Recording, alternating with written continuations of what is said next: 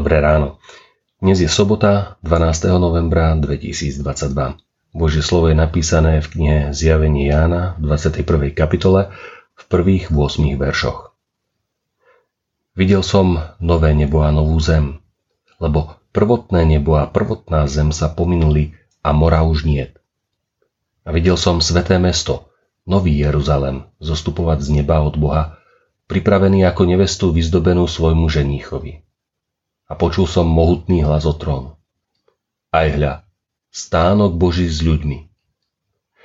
Prebývať bude s nimi a oni budú jeho ľudom a on, Boh, bude s nimi. Zotrie im každú slzu z očí a smrť už viac nebude. Ani smútok, ani plač, ani bolesť už viac nebude, lebo prvotné sa pominulo. A ten, ktorý sedel na tróne, povedal, aj hľa, všetko tvorím nové.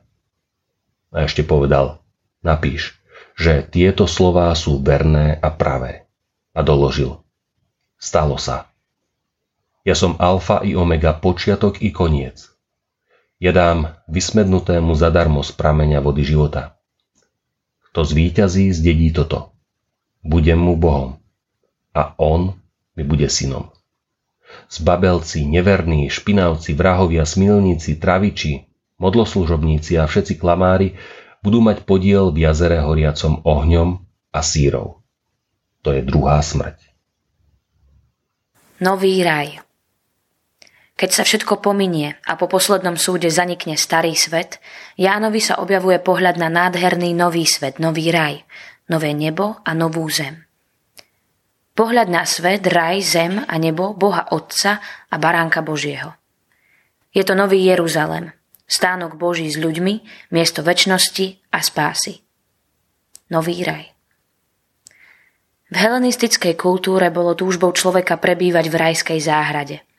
Bola to však pozemská predstava, pretavená do budov a spôsobu života. Spôsobu života založeného nie na duchovnom základe, túžiac po duchovnom raji, ale túžbou urobiť si raj týkajúci sa bývania, architektúry a pozemského života.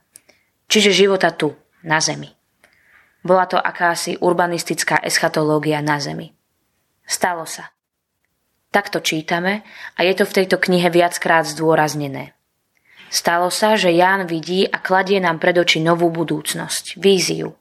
Nádej pre plačúcich, smútiacich, ubolených a utrápených, nádej pre všetkých ľudí. Veď v novom chráme videl ľudí. Môžeš tam byť aj ty. Táto eschatologická nádej je iná než tá pozemská. Áno, dôležité je chodiť aj do pozemského chrámu, lebo aj tam zo slova Božieho a pri prisluhovaní sviatostí počúvam o tom, ako to je a bude v novom raji.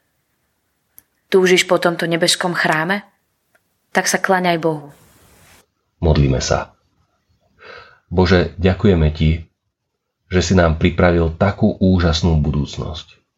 Odpusť, že sa často radšej klaniame prítomnosti, malým bôžikom úspechu a žiadosti. Stále viac nás oživuj na duchu a daj sa nám poznať, aby sme žasli nad Tebou a s bázňou a láskou sa pre Tebou sklonili. Amen. Dnešné zamyslenie pripravil Viktor Sabo. Po svojich modlitbách dnes myslíme aj na cirkevný zbor Tekovské Lužany. Prajme vám požehnaný deň.